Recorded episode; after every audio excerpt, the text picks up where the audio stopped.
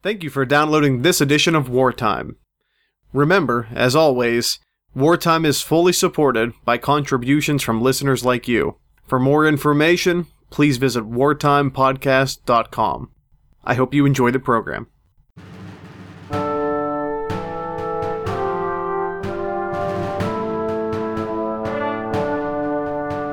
With less than 45,000 troops to their name and crippled by debt, the British Empire was growing desperate.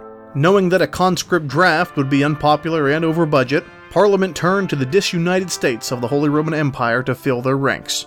Although often called mercenaries, the German soldiers recruited to fight in North America were anything but that, and most were forced to serve against their will. On this episode, we discuss the Hessians. Remember, my new book, Hessians Mercenaries, Rebels, and the War for British North America will be released this spring. It's available for pre order now on Amazon.com. I'm Brady Crytzer, and this is Wartime.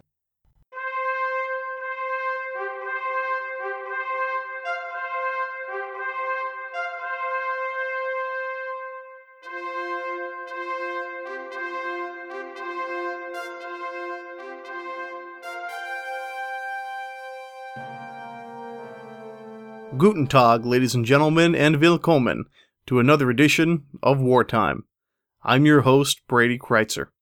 On season 3 of the series, we're discussing the American Revolutionary Era, the Menschen, Plätze, und Ideen that defined it, and the political ideologies that gave rise to the world's first truly modern republic.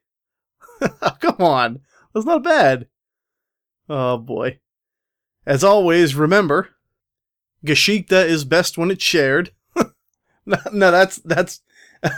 and as always, you can follow me on Twitter at Brady Crytzer or by searching Wartime Podcast. On my author's website, keep up with news, events, appearances uh, at BradyCrytzer.com. And you're home for everything wartime on the web, wartimepodcast.com. On today's episode, as you can imagine, we're doing something slightly differently and probably mostly embarrassing. And we're going to be talking about a very unique part of the American Revolution that does get us away from our typical year by year approach and into a conversation I think that's much needed uh, and very interesting. Not to mention that uh, it may help me sell uh, a few books in the future. Uh, of course, I'm talking about the European influences on the American Revolution, most notably the influences that come from the place that we today call Germany. When you talk about the American Revolution, you're dealing with something that I think is very uh, typically closed off from the rest of the world. We always say uh, history doesn't occur in a vacuum, uh, and yet when we deal with the American Revolution, seemingly every time, we enclose it exactly in that a vacuum we talk about the American colonies first and foremost, the center of our attention.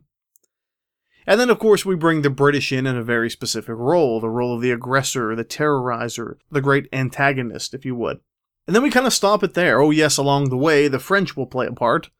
We don't want to talk too much about that. It breaks from our very cozy and comfortable narrative. And then the Americans bring down the mighty British Empire, they cease to exist, and America's number one. Um, if only it were that easy. It's not, of course, as you could imagine. There's much more to it than that. And what I'd like to talk about today is the larger role that the outside world plays in the revolution. Now, this will break again away from our yearly stanza. Next week, we will dive headlong into 1780. But I think this is worth some investigation because I say it a lot. You've heard me say it a lot throughout the season. If this is your first time listening, uh, you know, spoiler, I'm going to say this a lot. Uh, it's that the American Revolution is way more complicated than we think. Uh, and there's much more to it than we tend to think as well. What this episode will be uh, is the proof positive of that. Of course, when you're talking about Germany in the American Revolution, you're mostly talking about one very specific, and I would describe one very hated group. Uh, the group we'll call the Hessians. Now, before this conversation begins, I think, in the interest of full disclosure, I do have a book coming out in May of 2015 that is called Hessians. Specifically because now all history books have to fit into a certain uh, titling stanza or something, I guess you can say. Uh, it's Hessians, colon, mercenaries, rebels, and the war for British North America. Again, May of 2015. Now, interest of full disclosure, that's coming out. And also, for the sake of full disclosure, uh, I am doing it, of course, to make money, uh, as well as pursue and, and, and further the historical debate. Uh, but uh, I'd like to talk today about the Hessian soldiers because, one, you know, the material's all on hand. I've been swimming in it for about a year. Uh, and I think that it is really important for rounding out any real serious discussion of the American Revolution. And I like to think, uh, of course, aside from the opening of today's episode, that uh, we're doing that here. So let's talk about who the Hessians are. What do they do? But I think more importantly, uh, how do they view the revolution? Because uh, for the most part, the Hessian soldiers who come here tend to be educated. Uh, they tend to be well versed in the art of war. They tend to have fought in a lot of different places for a lot of different reasons, none of which really had a lot to do with them. Uh, and they all have very strong opinions about the American Revolution. Now, before we get into that, I'd like to talk a little bit about why I wrote the book that I did uh, for the past year. Uh, in my mind, uh, the revolution is uh, very far from being an open and shut case. I think a lot of people have moved on, uh, and they're leaving a lot of important stones yet to be turned behind them. But for me, I work in this fashion. Uh, I know that basically every week, uh, two new books on the American Revolution in some formula uh, will be released in the world. Whether it be a biography of George Washington, which we don't seem to have enough of, uh, that's a joke. Uh, whether it be uh, one particular battle broken down, or whether it be a general overview of the entire conflict, which we're doing here. We have all those things a lot. For me, the challenge has always been, as someone who studies this time period and specializes in empire, which the forces uh, of which are enormous in this time period, it's finding something new. It's finding something different. It's telling you all a new story uh, and making you change the way you think about something you knew very well. Again, I'm not on this podcast to tell you what to think. I'd like to believe we're discussing how to think. Uh, but I really want to inform you on this um, this time period for that reason. But for me, I looked at the American Revolution. I looked at it in its totality. And I saw dozens and dozens and dozens of books on American commanders, hundreds of books on American command and commanders. You see very few books on British commanders. Uh, I would say roughly 90% less than American commanders. And then you see absolutely no books published in the last, say, uh, five years, maybe, uh, dealing with the Hessian soldiers who fought in the American Revolution. Now, that's not really fair. I mean, there have been, uh, I think, two or three since the year 2000, and they're and they're very good, uh, but they're also very narrow and in scope.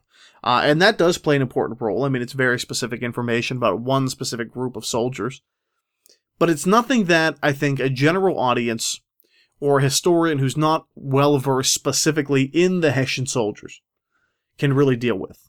I wanted to write a book that uh, that anyone could pick up, um, that is, any adult could pick up, uh, and digest and not feel overwhelmed. That's what I wanted to do. I wanted you to have a real 21st century examination and exegesis of what the Hessian soldiers were in the American Revolution and in the larger 18th century. So that's my book. It follows three different German peoples who came as a result of those decisions from all very different walks of life, all who kept immaculately impressive journals, and all who had very differing opinions on the revolution itself.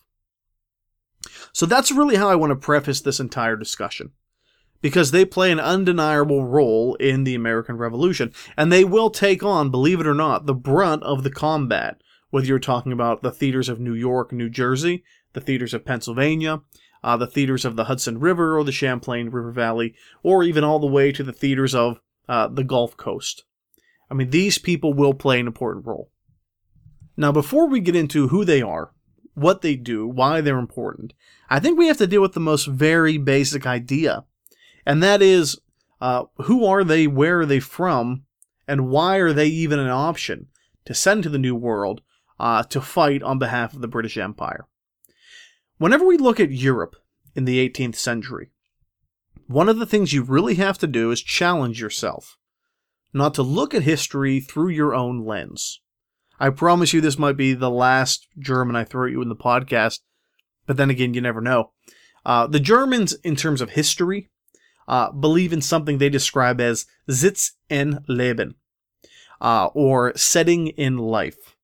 And what that means is when you read a document from the 18th century or the 12th century or 2500 BCE, wherever, when you're reading a historical, historical document, do not read it uh, from your own vantage point.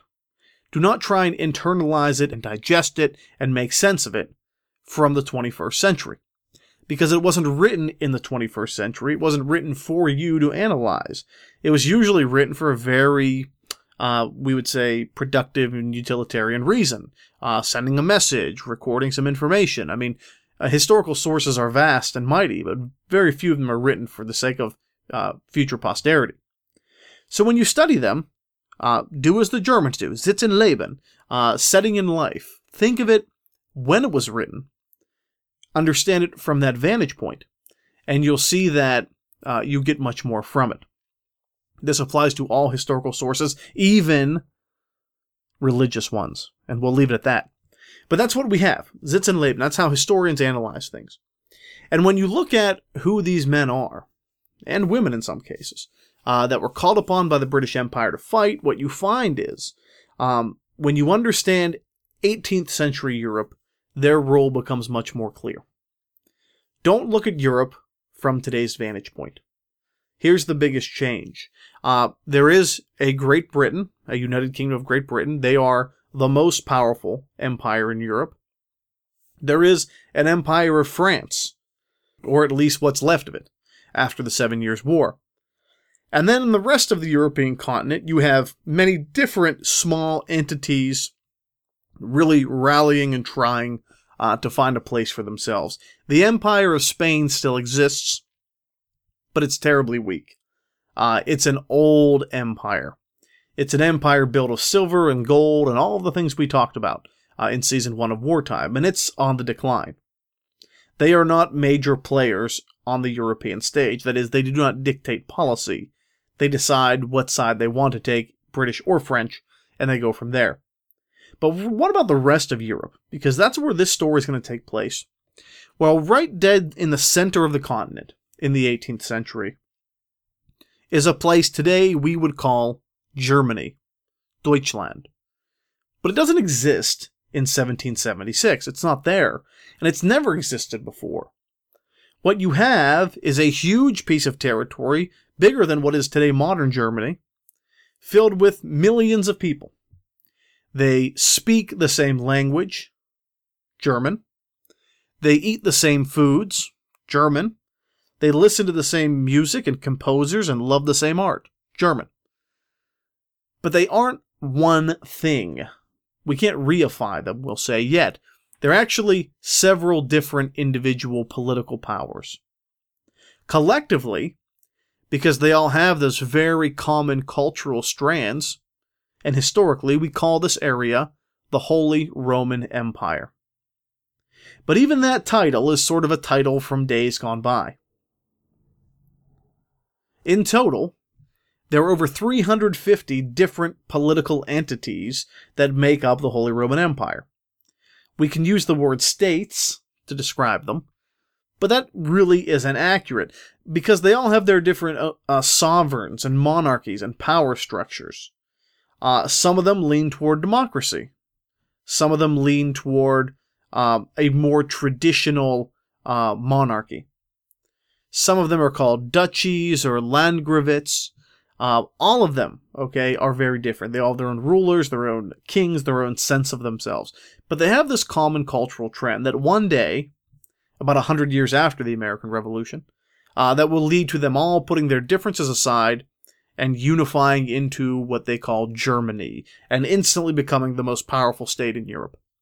But in 1776, the Holy Roman Empire, this German world, is divided into, again, over 350 different states. Some of them are Protestant, some of them are Catholic. If you understand how important those differences are in the 18th century, you see just how uh, divisive this German world can be. But all of them think they are still relevant in the European world. And the fact of the matter is, it could not be further from the truth. In the Seven Years' War, 1763, the end of that war, we're going to go back. If you haven't noticed by now, the entire revolutionary story seems to begin in 1763, the end of the Seven Years' War. It's that important. But in the Seven Years' War, at the end of it, uh, you saw a real reshuffling of the power deck in Europe. Not only did Britain become the number one superpower in the world, but France was taken out of that position, if they ever had it, uh, and really stripped of a lot of their colonial powers. That had a trickle down effect all throughout the continent. Uh, and we're learning more and more about this every day as we study it. Again, it's a it's a uh, criminally understudied war. But one of the things that occurred at the beginning of the Seven Years' War uh, was that Britain made a decision uh, that it had to fight this war in a different kind of way. So, what do we mean by that? Well, Britain knew if it was going to be successful, it would need all hands on deck around the world. They send their very best fighters all over the world to fight the French. But if they did that, that meant their European homeland was very weak. And believe it or not, I'm not talking about the British Isles. What I'm talking about is the ancestral home uh, of the of the British monarchy at the time, which was not in England at all, but it was in what we'd call today Germany, then the Holy Roman Empire. I'm talking about the state of Hanover. Now, this gets into old European bloodlines, but basically, the monarchy that ruled England in the 18th century during the American Revolution was what we call the Hanoverian dynasty. George III was a part of that. Uh, and they owed their familial origins to Hanover, a, a city state, so to speak, uh, in Germany. In the time of the Revolution, Britain had a real sort of unique attachment to Hanover in Germany uh, because it was their shared heritage. It was their, uh, at least in the eyes of the monarchy, their ancestral homeland. And they went to great lengths to protect that one fairly strategically meaningless place. In order to protect Hanover, because again, the British have their forces all over the world in 1763, they got a hold of one of the premier German powers in the Holy Roman Empire, uh, called Prussia, led by a man named Frederick the Great or Frederick II. Frederick II's job was to fight the French in Europe on behalf of the British, and most of all, protect Hanover. That's the idea.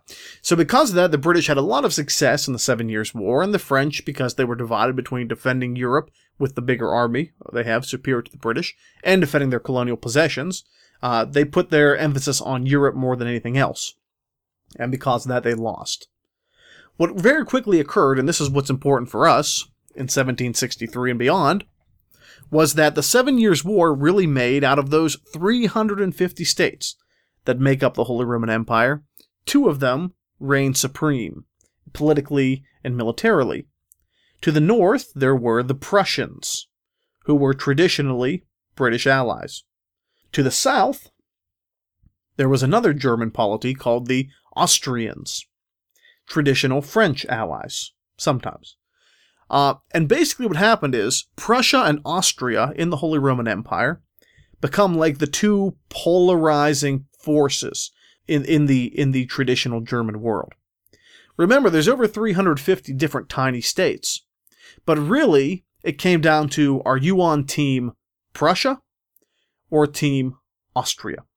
And those individual tiny German principalities, duchies, and monarchies all sort of took sides. I'm not saying the Holy Roman Empire ceased to exist, because it didn't, but this is much like the Cold War uh, in American history. Uh, the world was really divided. Are you on America's side or the Soviet Union side? And you kind of lined up accordingly. That's what happens in the Holy Roman Empire. Now, what does this all mean? Who cares? Well, here's the really important thing. What if you're one of those uh, small individual principalities who didn't really have an allegiance to one side or the other? Well, mostly that meant you were irrelevant, unless you could find a way to make yourself relevant, to make yourself worthwhile, and make yourself, if not a power player on the European stage, we don't want to use that term, but at least again uh, visible on the European stage. This all will lead us to our discussions of the Hessians in the American Revolution. Now, let's go back to 1763 in Britain, leave the German world where it is.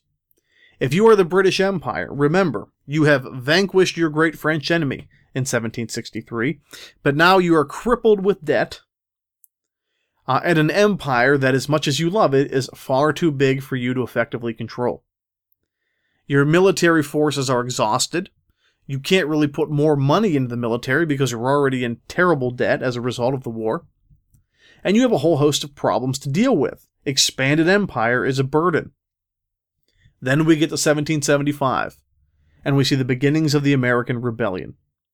In England, as you can imagine, this is very troublesome because they're still trying to pay off those debts from that war, a lot of the taxes which caused a lot of the problems in the New World. And now they're faced with the realities of uh, bringing their military back and sending them back into action against their own citizens in America. When you look at what Britain is facing after the Seven Years' War, which they never really recover from by the time of the Revolution, they are simply in no position financially to suppress the American Revolution. They aren't. So they have to get creative about how they're going to do it. Well, first things first, what do the British have on hand? On hand, they have, get this, about 45,000 soldiers around the world. That's it. 45,000 to give you some idea, that's basically like if you fill up uh, Yankee Stadium, uh, plus a few more, throw some bleachers in there. That's the entire British Army. That is a, a skeleton crew by 18th century standards. Remember, before the Ameri- before the British won the Seven Years' War, they barely had enough men as it were. But now their empire is almost triple the size. They really have a skeleton crew on hand.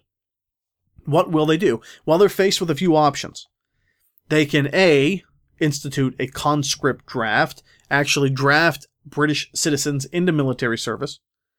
But that would be terribly expensive. And again, money's the one thing they don't have. You have to train them, you have to arm them, you have to transport them, and you have to supply them. And those are all major expenses for the British. Factor in the idea that you're going to use these conscript forces, these uh, soldiers who don't even want to be uh, in combat, against their own citizens in America. And Parliament begins to realize this is a very bad idea. You could have a revolt on your own hands in your own military. But they still have the big problem. The Americans are starting to rebel. Military force is needed. What do you do? I mean, you can't just let them go. You have to uh, attempt to save your empire. So it all comes down to dollars and cents and they look at what is the most cost effective way to put people in the field to fight that will suppress the American Revolution as quickly as possible. Well, you can actually do something uh, in Europe in the 18th century, which today seems appalling, but at the time was uh, probably equally appalling, but effective in making money. Uh, and that was rent out entire armies for your disposal. Now, the Germans had a term for this. They called it Soldatenhandel, uh, which was basically you take an army of a German state or principality or duchy or whatever, there's 350, take your pick, and you rent out the entire army in your service. You take the money, uh, say a sum of, in this case, 22,000 British pounds, and you give it to the king of that respective state or duchy or landgravate or whatever. He then gives you the army. You feed them, you supply them, uh, but they're already trained and they're already ready to go. That's the idea. So the British look long and hard at the continent of Europe and they ask themselves, where can we find a ready made army that we can throw into North America uh, that will ease the financial burden on us instead of drafting our own people? And they look to a few different places. Germany, I would say, is the last place they look. First, they go to Russia. Catherine the Great is in, in command of Russia. She's one of the great enlightened leaders in European history. If you recall, the Enlightenment is this age of reason. Uh, it's this age where you sort of uh, question everything your religion, your science, your God, your government, your economic system, you name it. and you apply what you learn. Catherine the Great, for all the terrible things she did to her own people, was believed to be an enlightened monarch. Now, Catherine the Great of Russia had just put down a major rebellion in her own southern provinces. And when the British uh, came to her with an offer to buy her armies effectively, rent them out for use in America, she would have nothing to do with it. She said, We've already uh, used up too much of our own resources, and I don't necessarily agree with what you're going to do with them. Strike one. The next place Britain will go was to another power they had good relations with in this regard. It was the Netherlands. They went to the Netherlands, a republic of their own, and they asked to buy their army. And the Netherlands basically told them they would never use their forces to suppress another republic, or even a would be republic, like the Americans were talking about. So the British were kind of left out in the cold. They wanted to buy an army. They didn't want to use their own for financial reasons. But where would they go? Then they begrudgingly, by the fall of 1775, looked finally to the Holy Roman Empire, to what is today Germany. And I think they did it with some reservation. And the reason is uh, because Soldatenhandel, the soldier trade, was not necessarily looked upon as the most uh, the most prestigious thing you could do, the most generous thing you could do. It was looked at as uh, what it was. It was an old relic of a feudal system that had died off almost everywhere else in Europe, with the exception uh, of these small German states. Frederick the Great of Prussia, a German through and through, uh, was uh, disgusted by the soldier trade. He said, You send your men to die in America like uh, cattle. Uh, that's the idea. He hates it. Uh, he's German like anyone else, but he was a very powerful German. Uh, not all of them could say they were. So, what Britain basically did was they went to the smallest German states they could find that had a substantial army, and they said, What can you do for us? And they had offers flying at them from all across the Holy Roman Empire. Uh, the Bavarian king, offered his army to the to the British. Uh, but the problem was they were horribly undersupplied. They were barely an army. They were wretched, and the British would have to spend more money not only to rent them but to supply them. They said, "No, we're not going to do that." Um, all across, you'd find this. Now, why did the Germans do it? I guess that's important too. When you're a very small German state, you want to make money off of your natural resources. That's part of being a power. But the issue is when you have very little land and very little water and almost no forest to speak of, you can't really find much to sell. You can't sell timber, you can't sell coal or minerals. Uh, your exports are low. But you do have one thing, and it's your people. And you can export them. So when all else fails, you do that. If that sounds messed up, if that sounds backwards, even by 18th century standards, it was.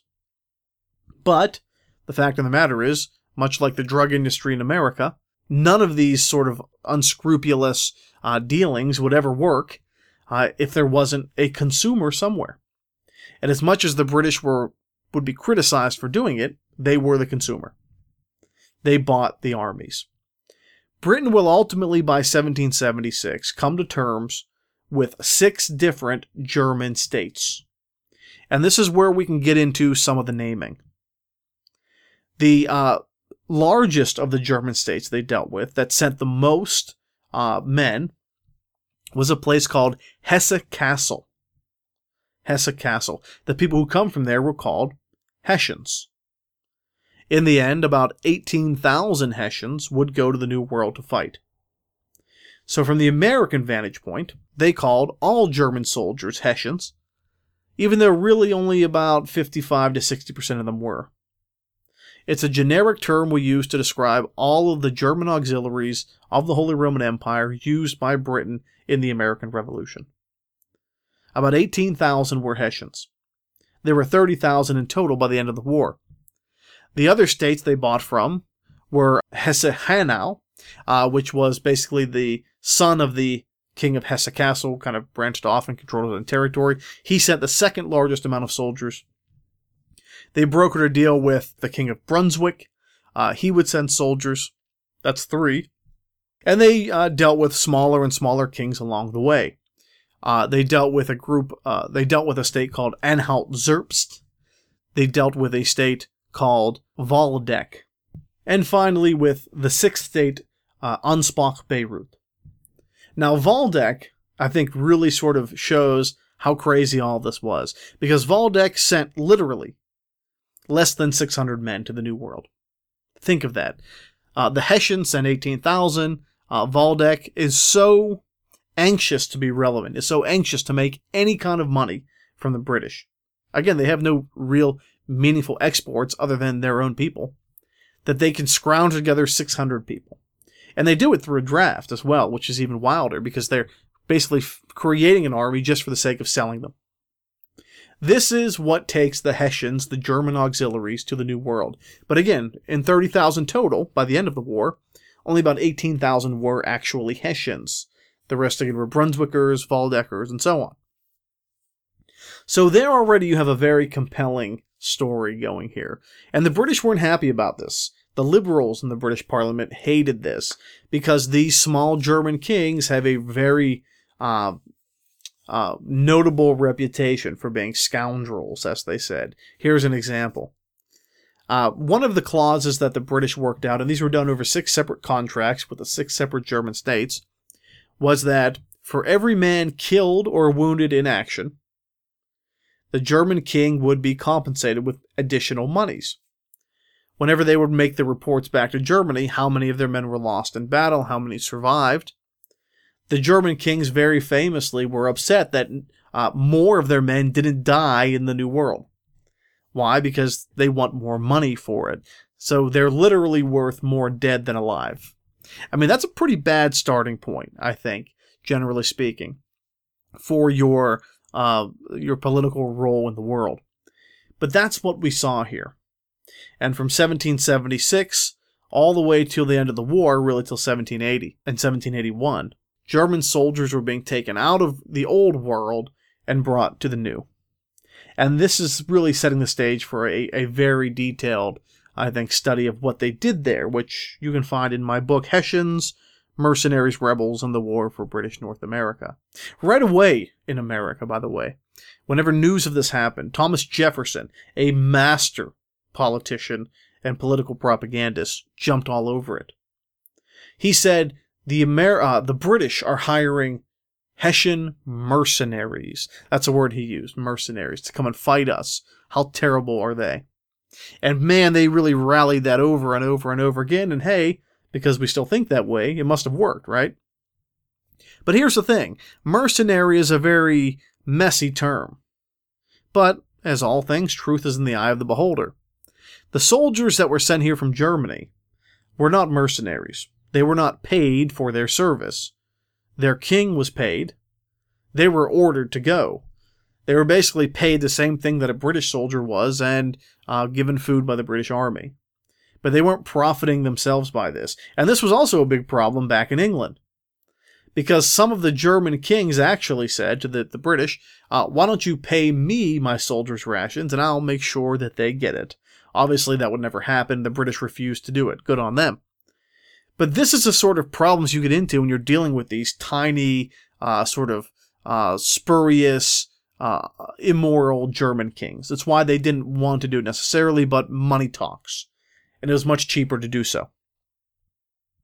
Now, in my book, I follow three different Germans throughout the length of the war in different theaters of the war. The first part of the book follows a Hessian Jaeger captain, which is light infantry, sort of the first one in, the last one out, very hard man, named Johann Ewald. Uh, he views the American rebellion as what it is in his mind. He loves counterinsurgency warfare. He loves military tactics. He loves fighting, and not only fighting, but analyzing a guerrilla conflict. And he actually goes on to write a book uh, on how you fight insurgencies. I mean, he's a very strict military man. But he views this American uh, upheaval as a rebellion. He calls it that. He doesn't call them patriots, he doesn't call them Americans, he calls them rebels. Because from his European mindset, his old world mindset, that's exactly what they are. I end my book with a discussion of a chaplain, a military chaplain, uh, from Waldeck. And he is not a soldier at all. He's quite the opposite. He's very much a philosopher in his own right. And he looks at the American rebellion and he can't make sense of it. He believes that the entire thing uh, is a deception. He says, How can these Americans say they're fighting for the cause of liberty and freedom and natural rights when they are taking every step and every measure possible to defend the institution of African slavery? He sees slaves all over the British Caribbean. He sees slaves all over the Floridas, all over the American colonies. He sees the way they're treated as cattle. And in his mind, this uh, story of freedom, this idea, this notion of liberty that the Americans keep beating over and over again, is all a fool. It's all it's all a fool's errand. It's all made up to him. He can't understand. He says, "What's this really about?" And the ideas he has of what the American Revolution really is driven by, economic factors, political factors, are pretty impressive considering the view he had from a very limited scope. But how they see the revolution is very important. It's the crux of the book because I think it's uh, sort of revealing in that regard. So here's what we can say about that. For the Germans, what works for them, their order, is an old one. You have a king at the top, he's powerful, he's strong. He keeps everything in motion, he keeps everything secured and locked into place. Yes, they don't have as many rights as they'd probably like, but let's face it, it's 1776. Nobody does. That's why the American Revolution's so important. They view the government taking care of them. Uh, they are provided for and they're happy to serve their kings. The American Revolution, to them, are people trying to upend that order, the order they love. To them, these are people trying to avoid doing things like paying taxes, uh, and serving in the military and following the rules. These are people that put themselves ahead of the good of the empire. That's the idea. And that's really where these Germans come from throughout this book. And I think it's a very neat idea because you never hear their side of the story. I mean, when you look at where they stand in American history, they're probably due for a makeover. Uh, they're viewed as the goat. They're viewed as the bad guy. They're viewed as the lowest of the low these aren't even the British coming to fight us. These are people the British hired. I mean, when you look at the legend of Sleepy Hollow, there's a reason uh, that the galloping Hessian was chosen uh, less than 100 years after the war to be the bad guy. Because people loathe the Hessians. Even German communities in the New World use the term Hess, der Hess, as like a slight. And that was part of it too. There's a lot of fear in England that if you hire these German auxiliaries, they'll simply assimilate with these free German communities already in America, and you'll lose your initial investment. You won't get the service out of them. Again, by the end of the war, there's 30,000 Germans fighting in the New World. Remember, Britain's entire army was only about 45,000 men strong, probably less. So the Germans did most of the fighting. And they made a convenient other uh, for the American patriots to build their, their political case against. Remember, the American Revolution on all sides is a political war. I mean, there's no way around it. And from the British vantage point, yes, they saved some money hiring out these German auxiliaries, but they really gave a free pass to the Americans to run wild with their theories about why they were there. So to the Americans, every German is a mercenary. To the Germans, every American is a rebel. These are the forces that will largely fight the war for British North America. It's why I called my book Hessians, Mercenaries, Rebels, and the War for British North America, because it's a war of ideas. It's always been that way. I mean, we've been saying that from the beginning in this season. Ideas are powerful. Ideas are palpable. And what this is is a is a battle of ideologies in many, many, many ways. So even though it does break us from our stands, our usual path of year by year by year, I think today's episode's an important one. I hope you enjoyed it. Remember, Hessians is released May 15th, 2015. Next week, we talk about the year 1780. Thank you for joining us. I'm Brady Crytzer, and this is Wartime.